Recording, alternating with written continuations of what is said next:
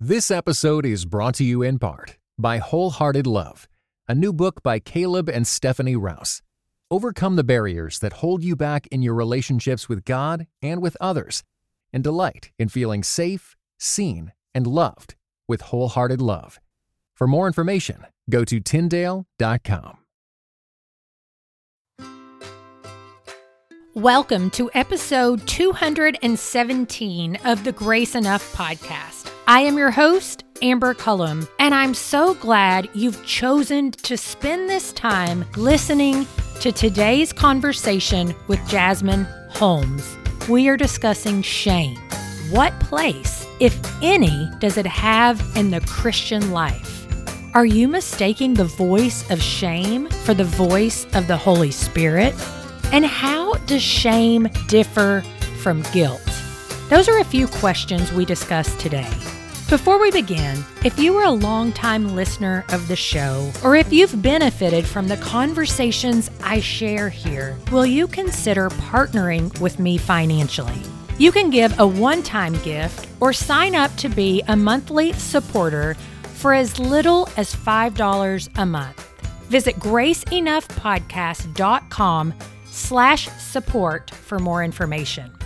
Thank you to recent donors, Cheryl Bell and Nancy Bayless, who said, I look forward to your podcast each Tuesday and love listening to it as I'm getting ready for BSF Leaders Meeting. And thank you to monthly supporters Cheryl Lutz, Allison McCoy, and Kara McClendon. I thank God for your support. Good morning, Jasmine, and welcome to the Grace Enough podcast. Thank you so much for having me. I am looking forward to our conversation where we're going to be talking about shame and all that you have written about in your newest book, Never Cast Out. But first, I like to start my episodes by hearing a little bit of your early faith journey. How did you come to know Christ? When did you begin walking with Him? Just kind of briefly. Well, I um, grew up in a Christian home. My dad is a pastor. Mm-hmm. And so I grew up going to youth camps over the summer where he would speak. And I cannot tell you how many altar calls I have participated in.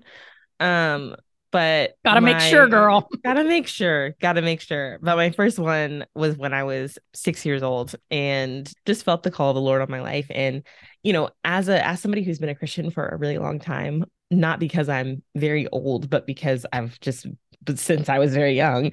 Yeah. Um, you know, we often hear stories of people who are like, yes, I came, to, I, you know, I said I came to faith when I was this age, but then I actually came to faith at this age, or right. I, I kind of made a profession at this age, but then I went through a season where I was away from God and then I came back to him at this age. Um, I've not had anything like that. I came to faith at six, and that's just been my story for for the for the long that. haul. Yeah. I mean, I love that because it's true. I, I remember at a time saying, okay, I came to faith when I was 12, but I don't feel like I really truly started walking with Christ until mm-hmm, I was mm-hmm, in mm-hmm. college. Mm-hmm. But I can look back now, though, and say, there was still threads of God's presence and his continual pursuit of me and me pursuing him during yes. that time, even though I was rebellious in some ways. Yes, absolutely. Yes. But I mean, I love to, you don't know how many guests I've had on, and they're like, oh, yeah, I got saved 17 times at church camp. You know, yep. like, yep. I had to make sure it stuck. You know, I'm glad That's we exactly can laugh it. about those things. Yes. Yes. I've so, so many times to where finally my dad was like, you don't have to walk up anymore. Like, we can just. it's secure. yeah. He's like, if you, if you feel, you know, if you feel those rumblings, like, you know what? You can just pray. You can you That's can right. repent and pray to God. It's okay. This whole altar call situation is not necessary. I'm like, okay, thank you. Yeah. well, and the idea too that really we all need to preach the gospel to ourselves every day, right? Mm-hmm. Like not because mm-hmm. we're not mm-hmm. saved, but just to be reminded that we are sinners in need of the saving grace of Christ and we can repeat that prayer every day, not out of insecurity, but um really just as a confession. Yeah, absolutely. Well, with that said, in your book, Never Cast Out, you are so real and so honest and raw about your own struggle with shame. And I do feel like shame is something that's really been brought to the forefront in recent years and maybe something that wasn't as talked about previously. But what I'd like to hear from you is as someone who did grow up in a Christian home and a really solid Christian home. Um, how did shame impact you, particularly when it comes to your faith? I would say that, you know, the same the same reasons that I came to faith early were the reasons why shame kind of impacted my life early on. Um, being a pastor's kid, living in a glass house, and also being being a pastor's kid. So my dad was an evangelist, and so he spoke at homeschool conferences and other churches and all over the place. And so people would just be like, they they would just make these huge assumptions about me growing up in in this wonderful home, and I had a perfect mm. family, and I had a perfect background, and like you know, so then I should turn out to be a perfect person. And and I still, you know, I'm 30, I'll be 33 the first week of April. So I'm already like my husband laughs at me because I still in my 30s am just like a child. As soon as October comes, I'm like, I'm 32 and a half.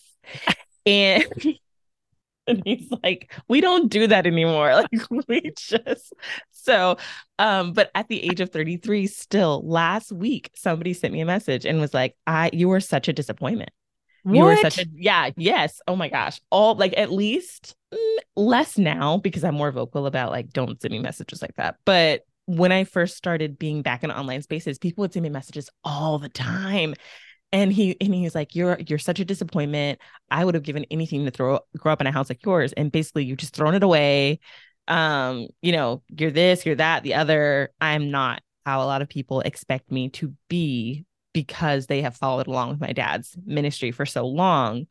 And so that was really where it started. I mean, honestly, just this living in this glass house of mm. an evangelist church planter, you know, mm-hmm. and being in really small churches. And I think anybody who's been a part of a church plant knows like it's just such a small environment and and, and things it's not fester. sunshine and roses. yes. Like things, things fester, things happen, you know, church splits, growing pains, all of that stuff. But being a teenager during those things and being involved in those things and you know having my first boyfriend be another pastor's kid and then having that blow up and then having so there's mm. just like mm. all of the dramatic parts i guess of being a pastor's kid kind of fed into the shame that i dealt with growing up for sure wow i mean and you're in a position too where so much of it was played out like even before social media right when you're when you mm-hmm. have a mm-hmm. dad who is well known even prior to social media things get very much talked about in front of all the spaces, whether that's oh, yeah. in magazines or whatever. Um, but wow, how that can be compounded now for people who, like you said, you get messages, and it's really just because you don't agree with all the same things mm-hmm. conservatively mm-hmm. that your family agrees with. It doesn't really have to do with the fact of if you're following Jesus or if you're not. Exactly that. Mm-hmm. Ah, Sorry. See, I want to talk about that because that frustrates me to death. but um, go and follow Jasmine if you'd like to know more. so tell me this then lay the foundation of what shame is and is not. Like, how does it differ from feeling guilty or um, being convicted about something? Shame is like guilt's evil twin. Honestly. Mm. Um, you know, in the garden, we see the beginning of both. We see Adam and Eve eat the fruit and sin against God and experience guilt because of their wrongdoing, but like almost indistinguishable, like um, like and as far as the timeline goes, is the shame, is mm. the hiding, is the lying, is the shifting, blame shifting, um, that all accompanies the wrongdoing. And so shame is just that impulse to hide that mm. that knowledge of not being enough that knowledge of not being worthy that feeling of unworthiness that feeling of not belonging and it often accompanies guilt because guilt you know puts us out of right relationship with god and the people around us when when we haven't repented but the difference of course is that guilt leads us to repentance and restoration right. and shame kind of pushes us further and further away from those next steps Mm.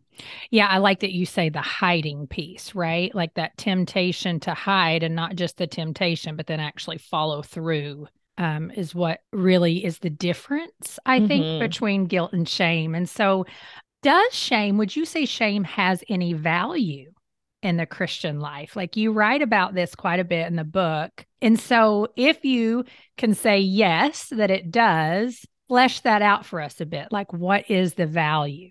I would say that it has value in society. I would I would pull Mm. it back a little bit further than the Christian life. Um, and the reason why is because as believers, Christ has removed our shame. He's given us a better Mm. alternative. We have That's the right. conviction of the Holy Spirit. So we don't have to go around, you know, shame is going to happen, right? Like Right. we're we're human beings and it is an emotion that is going to come up. It is a feeling that's going to come up that we're going to have to grapple with. But the knowledge of good and evil and right and wrong has been given to us by the power, the indwelling power of the Holy Spirit. I mean, he gives us the very mind of Christ.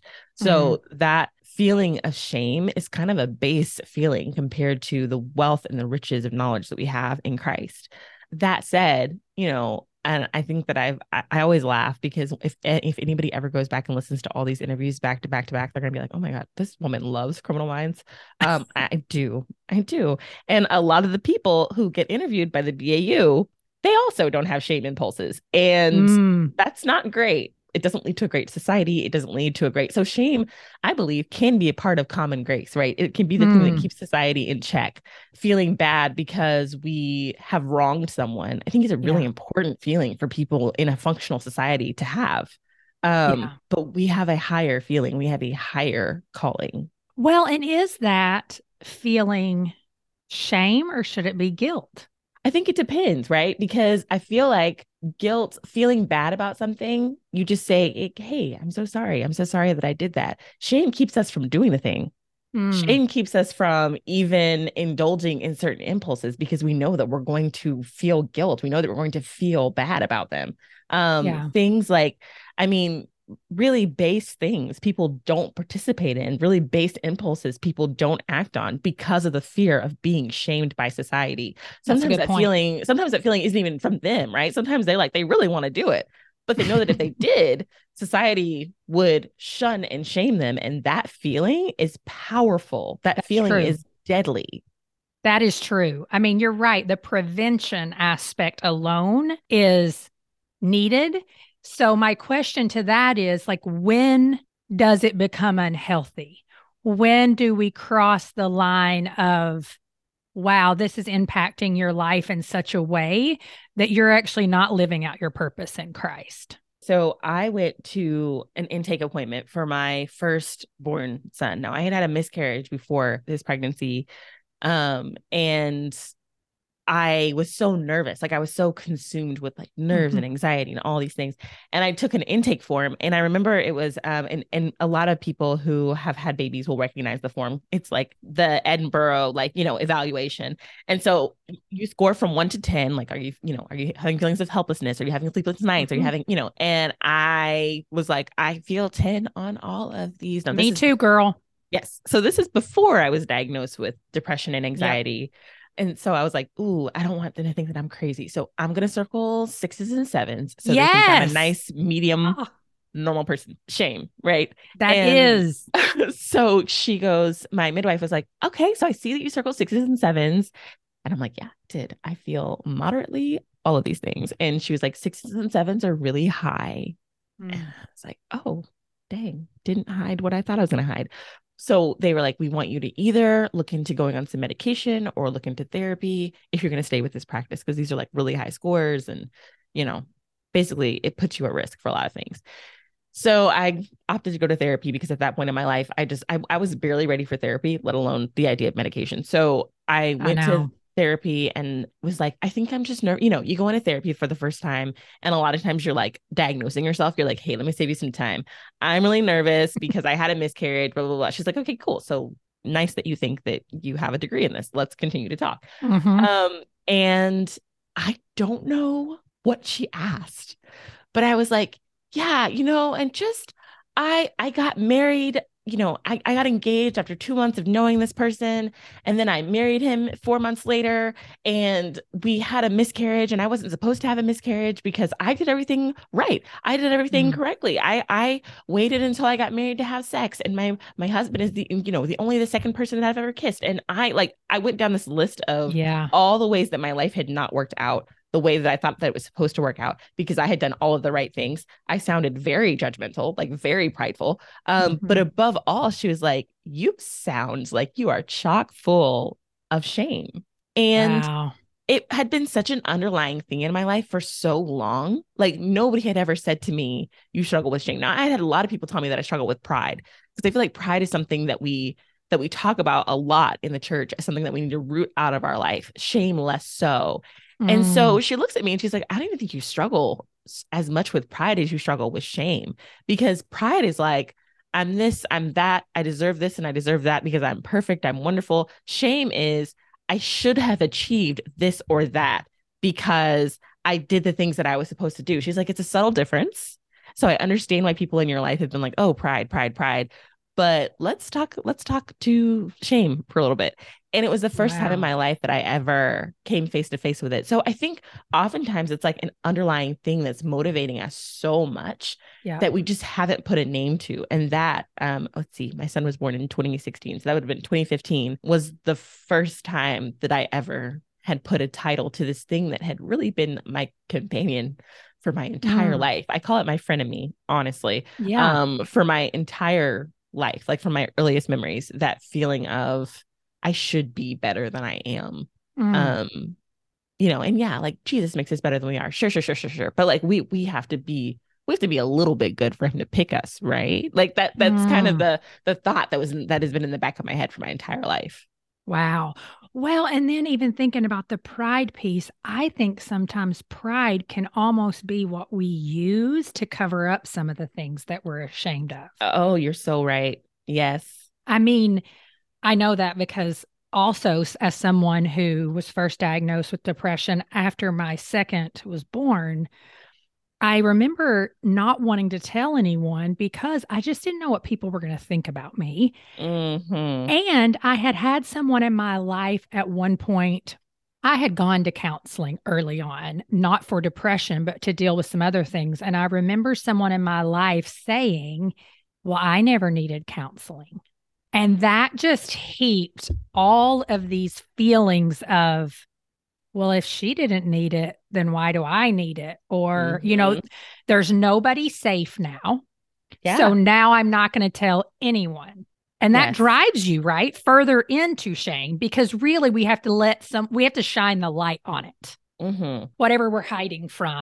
God is a genius storyteller, and the evidence of this is threaded throughout scripture. In Christianity Today's new show, Holy Curiosity, with me, Kat Armstrong, we explore storied connections threaded throughout Scripture from the Old Testament to the New. Our first mini series, Connecting Dinah and the Woman at the Well, welcomes experts like doctors Tim Mackie and Diane Langberg to give us insight and context into the physical location and meaning of these two stories. These stories will spark holy curiosity in your own faith because once you see these connections, you can't unsee them. God wastes no person, place, or thing. Listen and subscribe to Holy Curiosity with Kat Armstrong on your favorite podcast platform. And so when you started finally shining or let you know letting people know, letting people into this is my life. This is my reality. It is not my identity. Did you experience any type of freedom or was it still just something that you were wrestling with really really strongly? I would say I wrestled with it really strongly for mm. 2 or 3 years after the initial um and, and let me back up i literally just went to a new therapist i want to say three months ago and talked to her for five minutes and she was like do you know that shame is a really loud voice in your life? And i was like yes i wrote a book about it actually. I i do know that. I do know her. I we have spoken. Um so it's not even like it's taken care of now right? Right but right. I will say that I've had a, you know, been able to confidently name it and more confidently yeah. say and call it out and to more confidently put up boundaries when I'm feeling it kind of coming from other people or other circumstances. But that yeah. took a really long time because at first it was every for for me, every time I felt shame, I was like, oh, that's God, that's the Holy Spirit speaking to me. That's God, mm. that's God telling me something. It had been so warped that to learn how to separate shame from the actual spirit communicating with me to separate shame from the actual word of God and law of God um was this really long process because for so long I had just fused those things in my mind to when whenever I felt bad about something, um, I was like, okay, well, that must be God telling me not to do that thing, which oh. I mean, oh. it can extend to so many things. I felt it a lot in motherhood, right? Yeah. So, like, if I feel bad about giving my child a vaccination or not giving my child a vaccination, then that's enough proof the Holy Spirit is telling me to do it or not to do it. If mm. I feel mm. bad about dropping my kid off at Nana's house and they cry for me, then that means that I should never be separated from my kid because that's the Holy Spirit telling me to not leave my child. If I feel bad for asking my husband to help around the house, and that means that I should never do, you know, and, and you can just take it to all of these intense conclusions. Yes. And I was like, it was just, it was leading me around by the nose. And so I would say over the last two or three years, I've I've experienced freedom to call it out, right? Like I still feel the feelings of shame, but I've experienced freedom to be like, no, just because just because you feel bad about something, that doesn't mean the Holy Spirit's talking to you. Mm. your your flesh is also really loud. And yes, the enemy is very crafty. So he is not always going to come to you, you know, dressed up as a thing that you want to do. Sometimes he's going to come to you dressed up as condemnation. Mm. That's also leading you away from Christ. Yeah. Well, and so tell me this because what I hear you saying is we have to build our toolbox or our tool belt, right? So that when it's not that the things stop that we struggle with, in this case, shame, it's that we have to be able to identify it, speak truth into it, and then turn our back and, you know, walk the other way. And so, mm-hmm what are some ways that you have now been able to say, no, this is not the voice of the spirit? And so, you know, I'm going to renounce it. So let's take, for example, your husband helping around the house, which, girl, do I ever know it? I used to feel so guilty over that. And I'm like, I, when you grow up in a Christian culture, mm-hmm. you hear all of these voices that say, we are to honor our spouse, we are to do this, we are mm-hmm. to do mm-hmm. that, we are mm-hmm. to da, da, da, and so when you don't, you feel like you're failing and you feel oh, shame. Yes. Oh, yes. So, how did you begin to say, okay, hold the show? This is what scripture actually says? First step was honestly looking at the scripture, right? Mm-hmm. Like looking into the scripture, seeing what it said about wives, mothers, and responsibilities, and also realizing that the Bible is written in a specific cultural context. Yeah. I honestly, if I were in the Titus church that Paul was talking to, and I had three children and had a husband who was considered like making middle class income, and I was making middle class income, we would have like so many servants. right? it wouldn't it wouldn't just be me. And also, or even so true. Back, even taking it back to you know my husband and i so we're we're black americans. Yeah. Our cultural background is a very communal background right. where you're getting help from your parents you're getting help from your you neighbors. know, from from your neighbors from your tribe. You're getting so we live in this super isolated society that does not reflect the values that the bible and times biblical times are actually reflecting. So we take we, we take ourselves we drop ourselves in this isolated society. Then we take passages kicking oh, and screaming preach, out of context you know and to apply them to our modern society without any kind of like change or any kind of augmentation.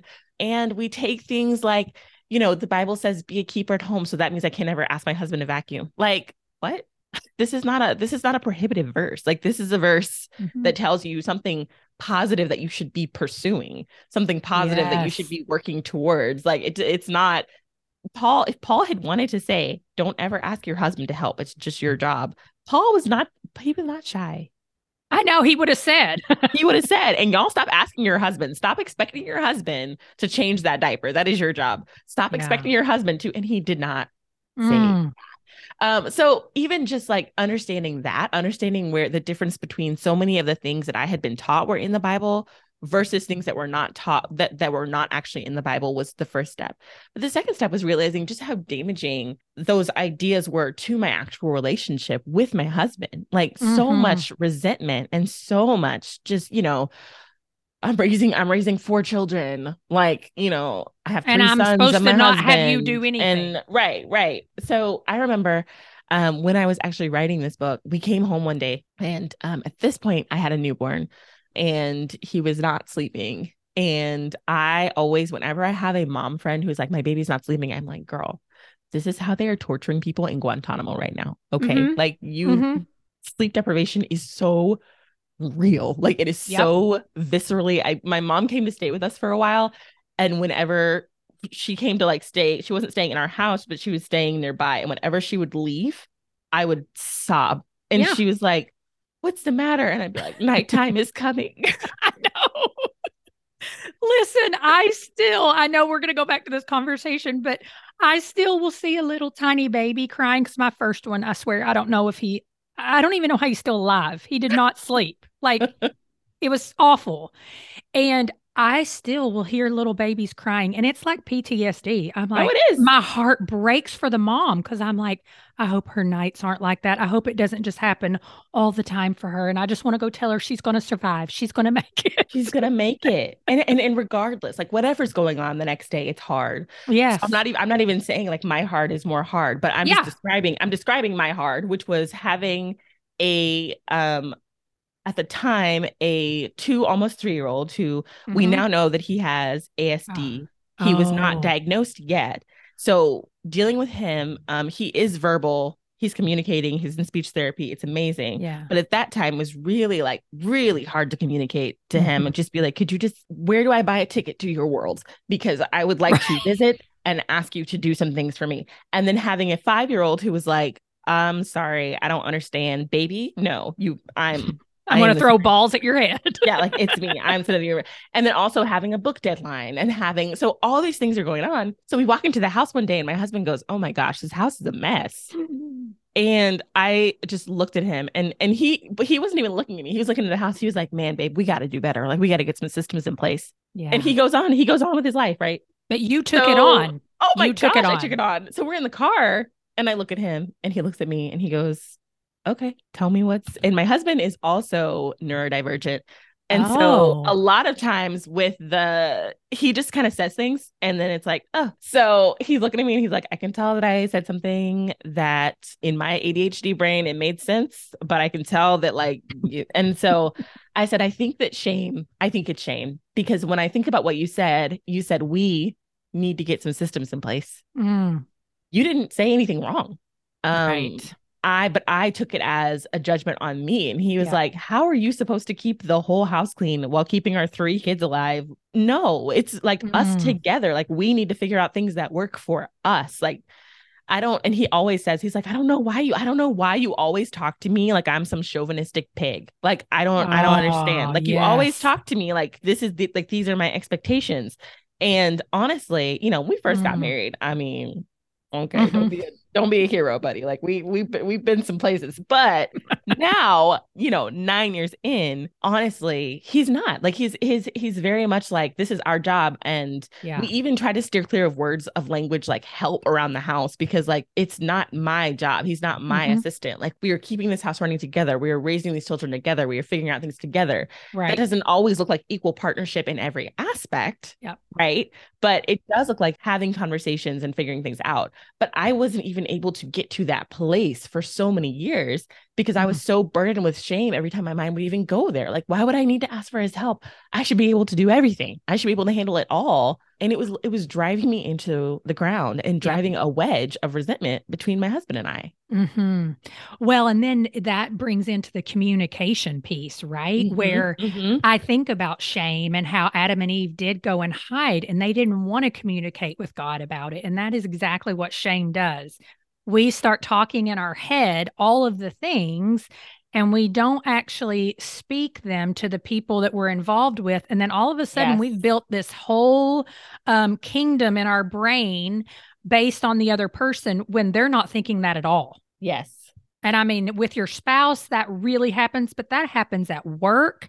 That happens with your teammate, you know, whatever it could be. You can build a whole thought process built on shame when honestly, if you just looked at them and communicated gently and told them what was going on, it would take not maybe care of all of it, but it would um, we would be able to bypass a lot of the problem, I feel like. Oh, absolutely. I mean, so often, you know, I feel shame and also so often he he has felt shame, you know. Yes. So in that example, I'm the I was the one who was like feeling shame because I had said something. But, you know, the other day I'm like, "Oh my gosh, I we had we just got my son's official diagnosis and I was just paralyzed." And Mm. I the the therapist was like, "Oh, you know, Langston hasn't changed. He's the same child." I'm like, "Oh no, girl. I'm not thinking about Langston. Langston's perfect. I'm thinking about all this paperwork that I have to file with insurance. I'm thinking about all this, you know, because we've been paying for therapies like out of, Oh, you know, out of our insurance. So now that he has a diagnosis, great. Okay. Like they'll take care of everything, but I got to file that paperwork. I, know, got to figure out where it's he's going to time. school. Yes. I'm like, I got to figure out where he's going to school in the fall. I gotta, so I'm talking about all this stuff. And my husband just goes, Well, you're not a single parent. And I was like, Oh, Oh. buddy. So in that instance, he was like, Well, what are you saying? Are you trying to say that you have to do it all by yourself? Are you trying to say that you're, you know, Oh, yeah. and so, like, shame interjects in our conversations all the time. And through, you know, years of marriage, we've been able to say, you know, in that conversation, five minutes after that, he was like, I feel like maybe I'm feeling some shame. And, Mm. You know, we're always careful to be like, you're not the person who's making me feel shame because you're just expressing a need that you have, a thought that you have. It's me. It's my reaction to what you're saying. Could you say things in a way that was like very soft and sweet and always mindful of me? Sure. Is that fair for me to expect when you're spinning out about our son and the things that you have to do in order to get him the help that he needs? No. I can, I can, you know, so it's it's just this constant it's a constant dance that we're dancing and and Yep. figuring out um and we're also a couple that my husband and i are the the couple that like flirtatiously bickers all the time. Like the waiter walks up to the table and just like are y'all okay? It's like no we're good. This is how we just do so we are like we we communicate maybe too much because we're just like i know i didn't like It's the same at my house. Like, yes. I mean, I totally get you because this is us, but then I'm so glad that we're communicators. Sometimes I look at my husband and I'm like, ooh, we have a whole house full of people who talk a Mhm. lot. Like, Mhm. my children talk so much, they question everything. I mean, they're, you know, and some people are like, well, that's lack of obedience. And I'm like, no, actually, that's them doing what I've taught them to do, which Right. is let's have a conversation about it. Let's communicate. Let's not shove our feelings down. Now, does that make it harder to parent sometimes? oh yes Amen. Yes, it does. that's my six year old Right. I'd rather do that than everybody just, you know, hiding behind guilt, shame, all the things. So, uh, with that said, though, I do want to get to you write about how um, there are, is it three false gospels? mm-hmm, mm-hmm. Will you tell us what those are, just so people kind of get an idea of, you know, this is how shame can present itself, and, you know, we don't recognize it? Yeah. So the first one we've already kind of talked about is the idea that we will just cast it off and just not deal with it, just never feel shame, which I think a lot of believers um are concerned about whenever I talk about, oh, I wrote a book about shame. It's, you know, th- the how the gospel puts an end to the story of shame. And they're like, oh my gosh, what? You want people to be like running around naked, hitting each other with the head with hammers when they get mad? Like I am so that sounds like a world that I don't want to live in. Like, no, I it's not that. Um Right. We've already talked about how we need shame as a society uh, to keep us in check and to keep really scary things from happening. And the second way would be to use shame as a motivator, which I think a lot of Christians find ourselves doing, you know, kind of how I was talking about with confusing it for the Holy Spirit. When I feel bad, oh, okay, shame is kind of leading me about around by the nose. And I do the things that, that, make the feeling be quiet and i don't do the things that bring the feeling up. Um, and i never question whether or not that Mm. feeling is coming from god or coming from the enemy. I just kind of i, I do the things to soothe the feeling. And my husband is more that person. He's very like he is Yep. motivated by shame. Like if if a a personal trainer was like yelling in his face and was like you fat lard get up off the couch and do them jumping jacks he'd be like i'm gonna do 50 jumping jacks and you you, are never gonna call me a fat lard again me i'm gonna be in the corner of the couch like i, I- guess i guess i am i guess i am a fat lard You know what? That's so funny because that, like, my husband is so motivated by Yes. critique. Whereas Yes. for me, here's what I happened with me. I either totally believe it and take it on and cower in the corner, or I'm basically like screaming expletives at him and saying, Yes. F you, no, I'm not.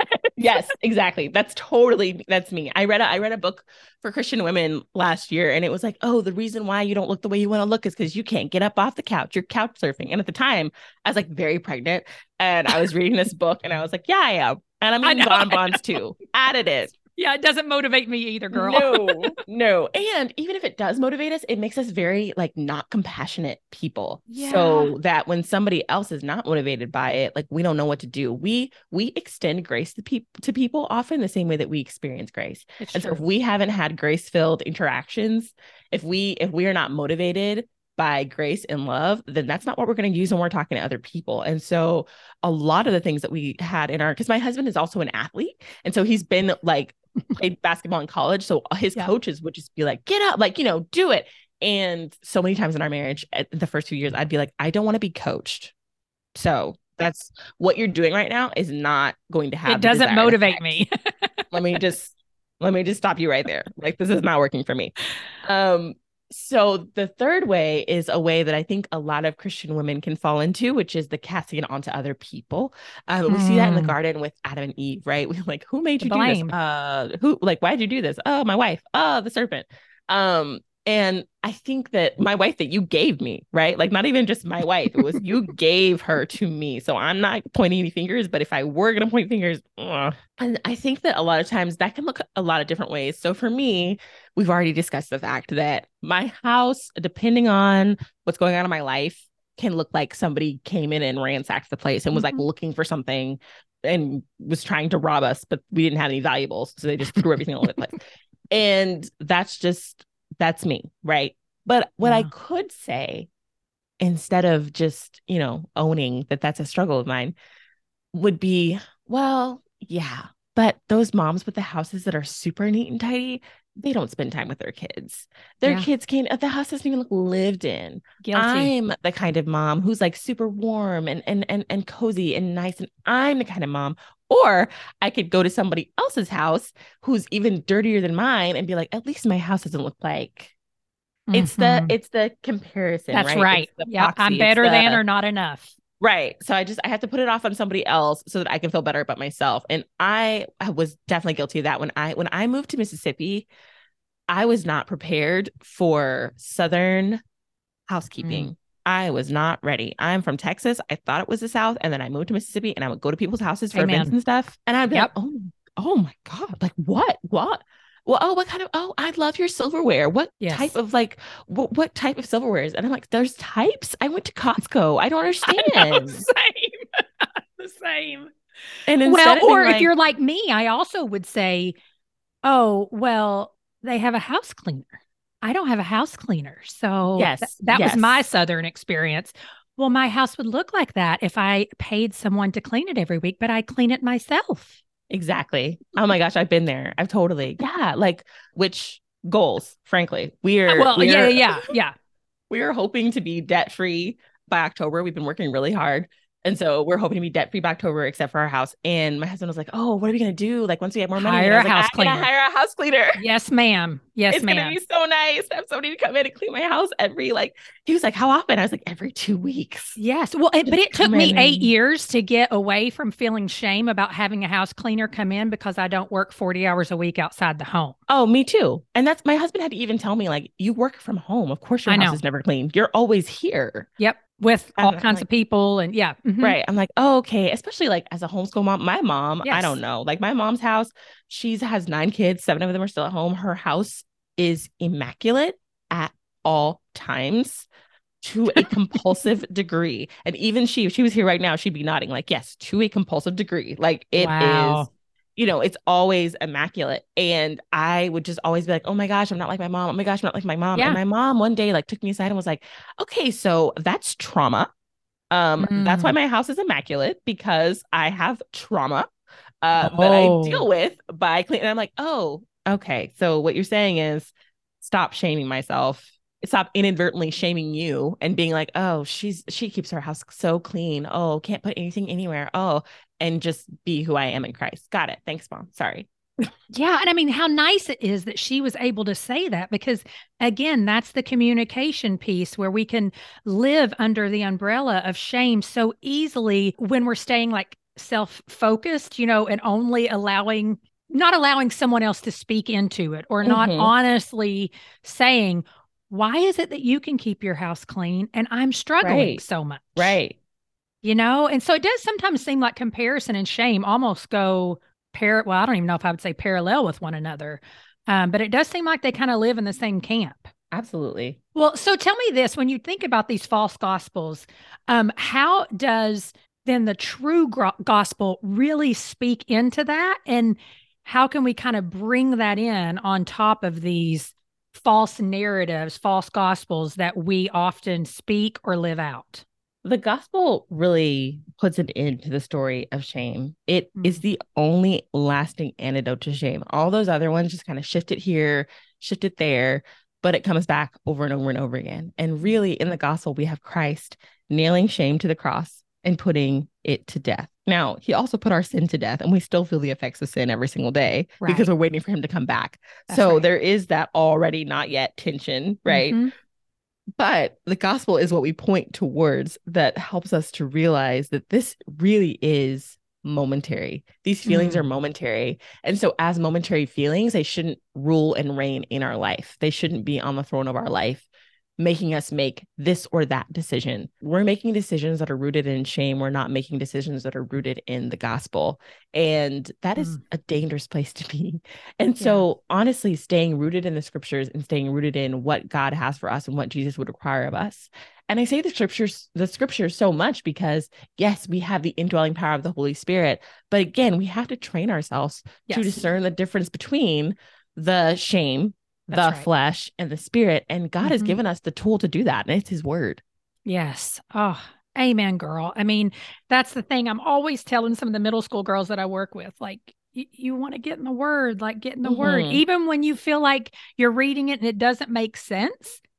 For you know, you can come and ask me questions, but still just keep reading it. Like that, this is not going to be the case forever, right? Like there Mhm, are mhm. tools and things like that, but keep figuring out the narrative of scripture because it's so much bigger than the cherry picked verses that you so often get um, in youth group.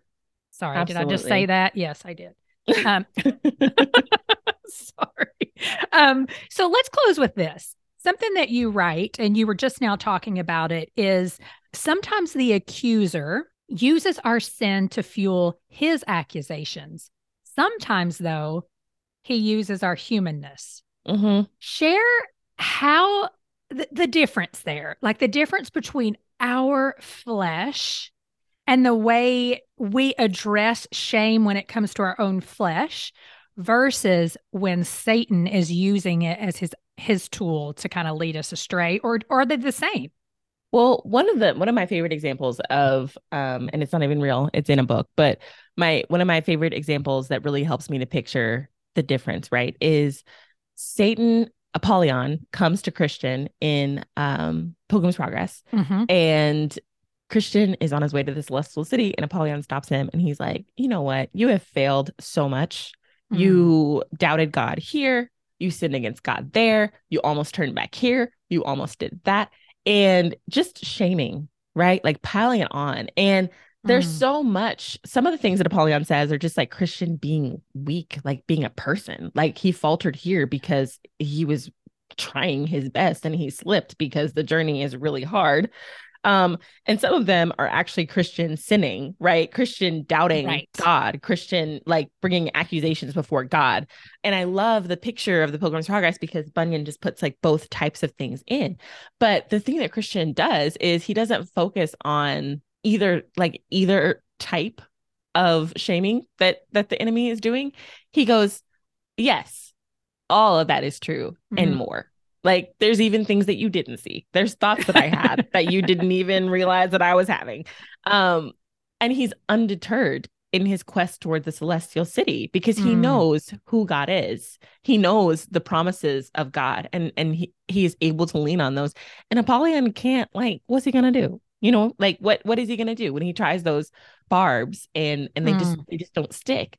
And sometimes those barbs come from things that we have done wrong And sometimes those bars Right. just come from our humanness. I, That's right. you know, when my husband came into the house that day and was like, "Oh my gosh, I just we need to do better about this house. It is it is a mess." I had a newborn and a toddler and a preschooler and was sleeping 3 hours a night. My house wasn't dirty because of the sin of laziness. My house was dirty That's because right. That was just my life at that point you Mm. know and if the accuser uses that against me it's the same response as if i commit a sin and the accuser tries to use that against me christ Mm. covered them both he's taken Amen. care of both my frailness as a human being my limitations as a human being as well as the things that i actively do to sin against him he has Mm. covered them both one he's covered by hiding me in him right and Yes. being everything that I'm not. The other he's covered by hiding me in him and being everything that I'm not. not. um, it's just, you know, and, and I think I, I do think that it's important, right, to make a distinction between when we have sinned and when we need to repent and when we Mm. need to be restored with Christ. But I also think that the response to shame that is not from sin looks eerily similar. It's to come to Christ and dig deeper into relationship with Him. They both Mm. require us to abide in Christ. Mm.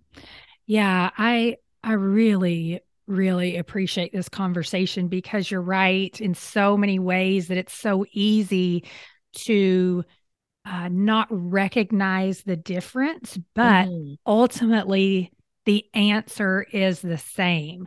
Come before God, present the feeling that you're having, and ask, Is this shame? Is this my sin? If it is, God, please like purify my heart. I don't want to be sinful.